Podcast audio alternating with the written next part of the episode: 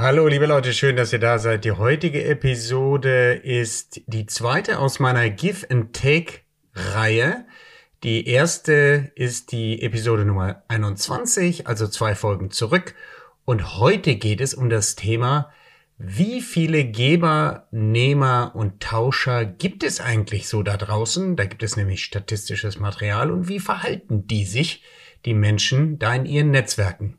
Wenn dich das interessiert, die Geber, die Nehmer, die Tauscher und wie die da draußen zu erkennen sind, wie viel es davon gibt und so weiter und so fort, dann bist du genau richtig und du hörst jetzt weiter hier rein. Schön, dass du da bist. Herzlich willkommen zu Blue AM, dem Podcast, der dir zeigt, wie du mehr und bessere B2B-Geschäftsbeziehungen aufbaust und schneller an dein Ziel kommst. Und hier ist dein Gastgeber, Dominik von Braun. Hallo, schön, dass du eingeschaltet hast. Mein Name ist Dominik von Braun. Ich bin Unternehmer und Experte für Business Relationship Management. Bei mir lernen Executives, Sales Teams und Einzelunternehmer, wie man aus Kontakten Kontrakte macht. Und das lernen sie in Einzelcoachings, in Workshops oder in Videotrainings bei mir, der sehr viel und sehr lange Erfahrung hat. Yo!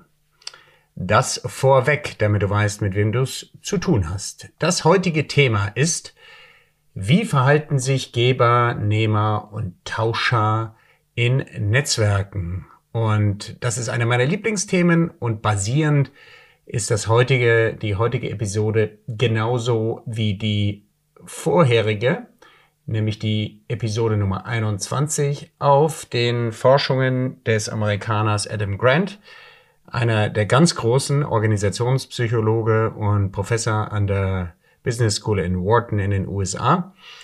Und Adam hat 2014, glaube ich, oder 2016 das Buch geschrieben Give and Take vom Geben und Nehmen. Zusammenarbeit zum Vorteil aller. Und ich finde, das bahnbrechend sollte jeder Manager mal gelesen haben. Bevor ich einsteige, eine kurze Geschichte aus ja, aus dem letzten Jahr, als ich zum rund um Thanksgiving in Denver, Colorado war. Stellt euch vor, ich gehe durch die Straßen, so wer sich dort auskennt, 16. Straße Richtung Union Station und um die Ecke fährt ein gigantisches Auto, knallorange, eine Stretch Limo und zwar ein Lamborghini. Sehr selten das Ding. Ähm, ich glaube, das Modell Aventador oder so hieß das. Ich musste das damals nachschauen, weil mir war das gar nicht klar. In knallorange als Stretch Limo. Also echt ein Hingucker, sowas siehst du nicht so oft. Fährt er so vor die Straße entlang und so auf der Höhe der Bahnstation Union Station versucht er einzupacken. Ja, vor so einem größeren Gebäude. Ja, was passiert? Ähm, weil nicht so viel Platz war, das Ding eh ziemlich sperrig war, ähm, waren sofort ein paar Jugendliche da, die grinsend dem Fahrer geholfen haben, vor und rückwärts zu manövrieren und ähm, so einen ordentlichen Parkplatz zu finden. Ja, haben also ein bisschen die Straße blockiert und alles, also Riesenshow. Es geht die Tür auf und ein etwas gelangweilter Fahrer ähm, macht dem hinten im, im, im, äh, im Fond dem Gast die Tür auf, der steigt raus, das ist so ein das ist so ein, so ein Typ gewesen mit einer Pelzjacke und einer Sonnenbrille und äh, inzwischen hatte sich schon eine kleine Traube gebildet und ja, warum erzähle ich diese Geschichte? Ist irgendwie typisch Amerika, diese Stretch-Limos, tausend Sachen sind mir natürlich auch durch den Kopf gegangen. Ist das äh, politisch korrekt, ja, mit so einer Karre fortzufahren? Dieses arme Auto Lamborghini als äh, Stretch-Limo habe ich nie gesehen. Dann auch noch diese Farbe hat er denn gar kein Schamgefühl äh, und dann aber auch Bewunderung, dass der das einfach, dass sie das einfach so machen. Ähm, tausend Gedanken. Und dann, da ich damals mich beschäftigt habe mit dem Thema Give and Take, habe mal wieder das Buch gelesen vom, vom Adam Grant, kam mir folgender Gedanke. Diese Truppe da, der Fahrer, der der, der, der das Auto angemietet hat, also der, der Gast, der mit der Pelzjacke, also der Wichtige, und die Jugendlichen. Das sind irgendwie Geber, Nehmer und Tauscher. Ja, hört sich vielleicht ein bisschen komisch an, aber du fragst dich natürlich äh, vor dem Hintergrund der Episode vorher, hör, hör da mal gerne rein, wer eigentlich erfolgreicher ist im Leben, fragst du dich, was ist das für ein Szenario? Wer wäre ich denn eigentlich? Der Chauffeur? Wäre ich ja, der irgendwie seinen Job macht, der ähm, ja Zeit gegen Geld tauscht, der fährt halt den rum und ähm, dafür wird er bezahlt, ja. Ähm, Wäre ich gerne der Typ mit dem Pelz, der bewundert wird und dem die Blicke wichtig sind, die Be Bewunderung? Oder wäre ich eher einer von dem da auf der Straße, die feixend, lachend, sich freuen, freuend sogar, mithelfen, dass der Wagen einen Parkplatz findet? Ja, und wer wärst du? An welcher Position siehst du dich? Ja, ist wirklich interessant. Uns Deutschen wird ja auch oft vorgenommen, äh, vorgeworfen, wir seien da so sozial neidisch und wenn sowas passiert, würden wir sagen, hey, geht gar nicht, ja. Wie hat er das geschafft, dass er so eine Karre fährt und all diesen Quatsch? Da sind die, uns die Amerikaner meiner Meinung nach weit voraus. Die stellen sich diese Fragen nicht, sondern die gehen um den Wagen rum, bewundern, helfen beim Einparken und sagen, fragen im Zweifel noch, hey, how did you do this? How did you um, make all this money uh, to be able to afford this car? Und so weiter. Ihr wisst das und das ist auch übrigens was, was ich bei den Amerikanern sehr bewundere. Die sind erstmal neidfrei und sagen, hey cool, was für eine geile Karre. Übrigens, ich finde die Karre schrecklich, aber echt ein Hingucker. Googelt es mal, ähm, Lamborghini Aventador als Stretch Limo. Krasses Ding. Ja, aber ich will euch noch was außer diesem Bild für eure Birne geben, denn es gibt einen weiteren Mann, den ich sehr bewundere. Dieser Typ hat sogar den Nobelpreis in Wirtschaftswissenschaften gewonnen. Der nennt sich Daniel Kahneman und der hat unter anderem das Buch geschrieben Fast Thinking, Slow Thinking und in X Experimenten, in X Versuchen nachgewiesen, dass wir Menschen nicht rational, sondern irrational handeln. Und ein Experiment will ich euch kurz vorstellen, denn es passt hier zu dieser Szene wunderbar dazu. Stellt euch vor, zwei Unbekannte bekommen 10 Dollar. Ja, zwei Unbekannte, also du bist mit dem Unbekannten zusammen und jemand gibt euch 10 Dollar und dein Gegenüber darf entscheiden, was mit dem Geld ist, ob er das aufteilt, wie viel er davon behalten will oder nicht. Es ist ein ganz bekanntes Experiment von Daniel Kahnemann und nur mal angenommen, dein Gegenüber sagt, okay, hm, wir werden uns wahrscheinlich nie wiedersehen. Ich bin eher so ein Nehmertyp und jetzt habe ich die 10 Dollar bekommen, damit es nicht ganz blöd aussieht. Acht behalte ich, zwei kriegst du. Was machst du in der Situation? Das Spannende ist, dass wir Menschen hier vollkommen irrational handeln. Denn eigentlich, stelle vor, vor dem Experiment hast du nichts gehabt. Jetzt bietet dir einer zwei Dollar an. Vorher hast du nichts bekommen, jetzt kannst du mit zwei Dollar nach Hause gehen. Aber hier kommt unser Gerechtigkeitsgefühl ins Spiel. Und wir sagen uns, ey, geht gar nicht. Der Typ geht mit acht nach Hause, also mein Gegenüber, Mann oder Frau, vollkommen egal. Acht Dollar und gibt mir nur zwei an, Sauerei, dann nehme ich lieber gar nichts. Und also das hatte ich vergessen zu sagen, das war Teil des Experiments. Wenn du ablehnst, dann kriegt keiner was. Ja, also vollkommen irrational. Ähm, dieses Verhalten zeigt aber, wie wir denken. Wir haben ein Gerechtigkeitsgefühl. Und darauf komme ich gleich nochmal zurück im Laufe der heutigen Session, denn das ist wichtig, das zu wissen. Okay, jetzt so das alles zur Einleitung. Ich hatte ja schon gesagt, dass ich mich basierend auf Adam Grants ähm, Studien heute entlanghangeln werde. Und Adam Grant hat 2017 eine Befragung vorgenommen wo er, ich glaube, 30.000 Leute befragt hat. Und ich weiß nicht wie genau, aber er hat herausgefunden, wer von denen jetzt also Geber, Nehmer und Tauscher ist. Also repräsentative Be Befragung. Da draußen in der Welt, wie viel Raffzähne, wie viel Dealer, also Tauscher und wie viel Geber gibt's ja eigentlich? Was glaubt ihr? 50-50? Wer ist in der Mehrheit? Ich hatte es euch in der letzten Folge, Episode 21, hört mal rein, ja gesagt, wer wirtschaftlich erfolgreicher ist. Ja. Aber wie viel gibt's denn eigentlich zahlenmäßig draußen? Ich will euch nicht länger auf die Folter spannen. Das Verhältnis sieht so aus, es gibt ungefähr ein Viertel da draußen an Leuten, etwa 25 Prozent, die Geber sind, die also grundsätzlich andere Leute unterstützen wollen und geben. Demgegenüber gibt es ungefähr 19 Prozent, also knapp 20 Prozent Nehmer und 56 Prozent Tauscher. Damit ganz klar, Diejenigen, die sagen, du gibst mir das, ich gebe dir das, die Tauscher sind absolut in der Mehrheit. Tauscher und Geber sind fast 80 Prozent. Okay, also Nehmer sind die Raffzähne, die schwarzen Löcher sind in der Minderheit mit 19 Prozent. Okay. Das vorweg geschickt. Wie verhalten wir uns eigentlich da draußen, wenn wir in Netzwerken unterwegs sind? Das eine hatte ich gerade erwähnt. Diese Daniel Kahnemann Studie sagt, wir haben ein gewisses Gerechtigkeitsgefühl. Ähm, wir bestrafen die gefühlte Ungerechtigkeit lieber als den Gewinn mitzunehmen. Und jetzt ist das Wichtige, wenn wir da draußen netzwerken, sollten wir uns von Nehmern schützen. Denn das sind diejenigen, die in dem Beispiel des Experiments die acht Dollar für, oder Euro für sich einheimsen und dir maximal zwei anbieten oder noch weniger. Ja, wenn sie wissen, die sehen dich nicht wieder, nehmen sie auch 10, 100 Prozent. Wir kennen alle diese Menschen. Das sind diese Menschen, denen du die Hand gibst und wo du anschließend deine Hand kontrollieren musst, ob noch alle Finger dran sind. Ja, scherzhaft gesagt. Wichtig ist also zu erkennen, wann habe ich es mit dem Nehmer zu tun? Wo sind die? Also, das ist auch interessant.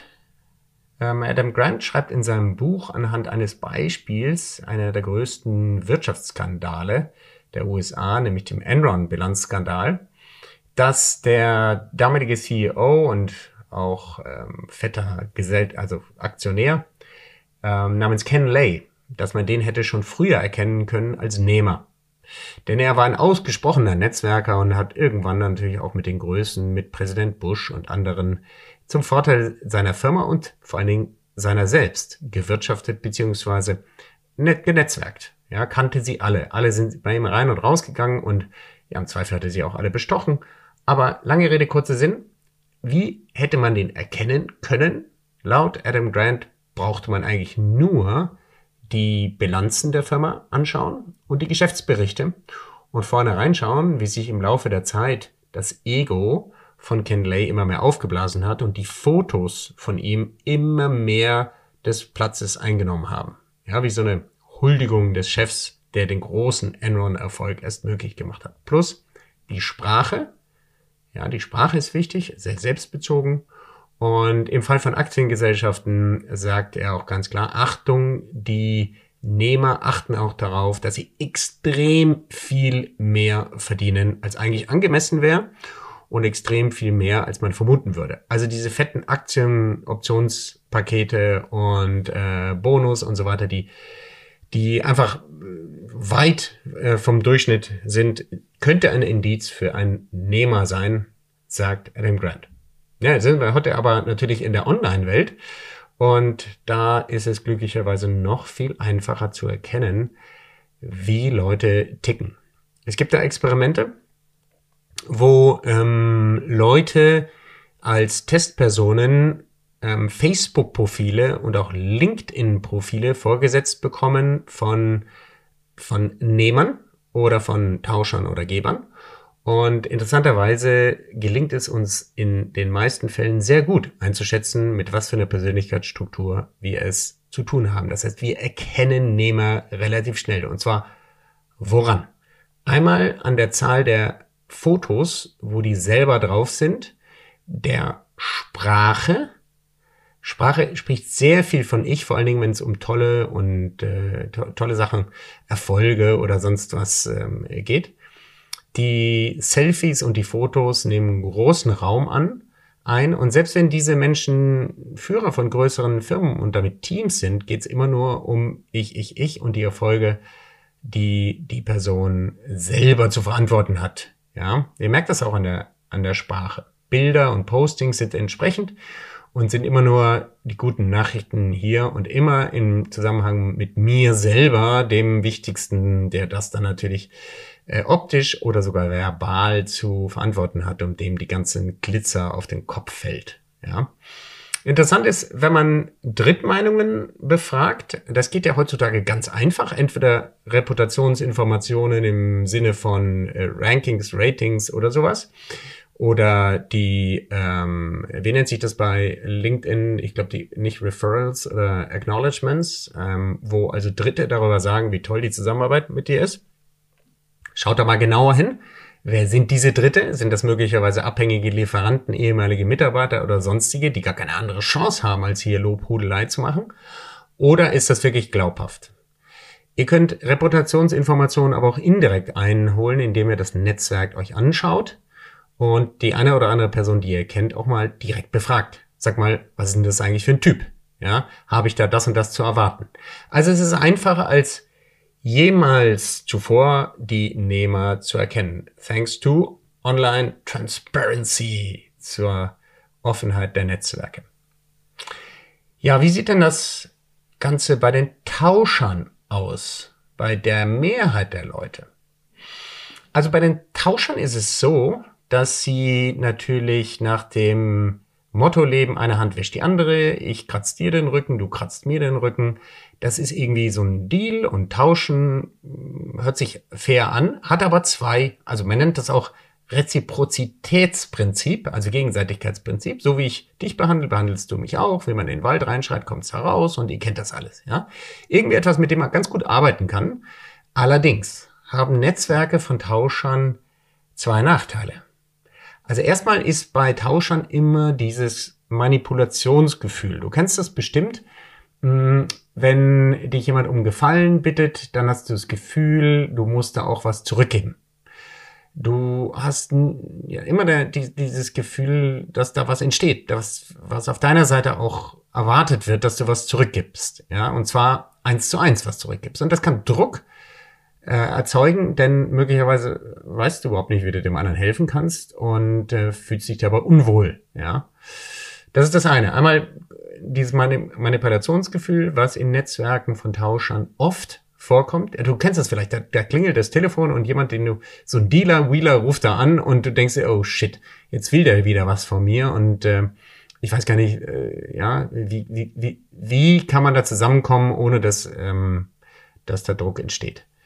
Das zweite ist, und das ist aus meiner Sicht noch, noch gravierender, die Netzwerke von Tauschern sind in der Regel viel kleiner aufgrund des Reziprozitätsprinzips. Das liegt allein daran, dass ähm, du dir natürlich, wenn du dein Netzwerk aufbaust, die Kontakte so reinholst, dass du denkst, na, was habe ich von dem zu erwarten, was kann ich dem geben und so weiter und so fort. Diese ganzen Überlegungen, wer hat was wovon, führen dazu, dass dein Netzwerk nicht unendlich expandieren kann, sondern du immer es kleiner hältst, als es eigentlich sein könnte. Übrigens, bei dem, bei der vorherigen Gruppe, bei den Nehmern sind die Netzwerke oft auffallend groß und schaut mal genau hin. Sehr oft sind die eher auf Audience aus, sprich Follower und weniger auf Kontakte, sprich echte Beziehungen. Das ist auch was Interessantes. Ja gut, bei Tauschern ist das Ganze kleiner. Ja, und wie sehen die Gebernetzwerke aus? In der Regel sind die groß. Die haben viele Kontakte, und zwar echte Kontakte, die sie live auch mal gesprochen oder irgendwie online kontaktiert haben. Da gab es Interaktion. Und was interessant ist, das zeigt Adam Grant anhand dieses, ähm, er nennt den Panda Bear. Das ist so ein dicklicher Amerikaner, äh, ich glaube ursprünglich ein Software-Engineer, der vernetzt ist wie Hölle, der in, äh, ich glaube 2017 mal aufgefallen ist bei LinkedIn, weil er derjenige ist. Es gibt in den USA übrigens da mehrere Studien, wer die bestvernetzten Personen sind. Und dieser Rifkin taucht immer ganz oben auf. Der hat also beste Drähte überall hin.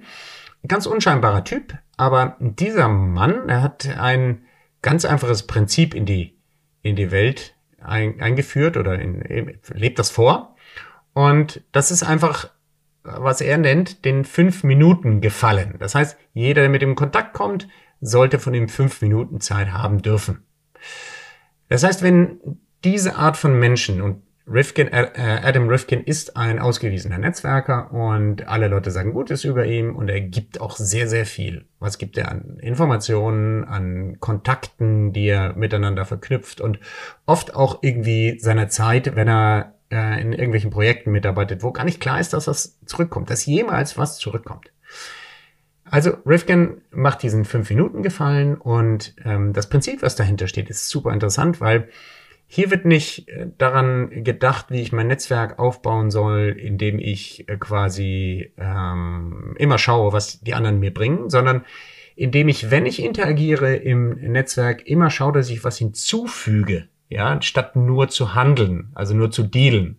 Ja, nicht, dass ich ähm, mit meinem Netzwerk kommuniziere äh, auf der Ebene von, ich habe jetzt das gemacht, jetzt möchte ich das zurückhaben, sondern ich gebe etwas und fordere andere auch dazu auf, ihrerseits auch zu geben. Ja, man gibt immer was hinzu, statt nur zu tauschen. Und er sagt, damit das irgendwie fair abläuft und auch nicht ausartet, sollte jeder, der mit mir im Netzwerk ist, auch genauso wie ich bereit sein, fünf Minuten für den nächsten und den nächsten Unbekannten auch zu investieren, ohne jemals was zurückzu erwarten.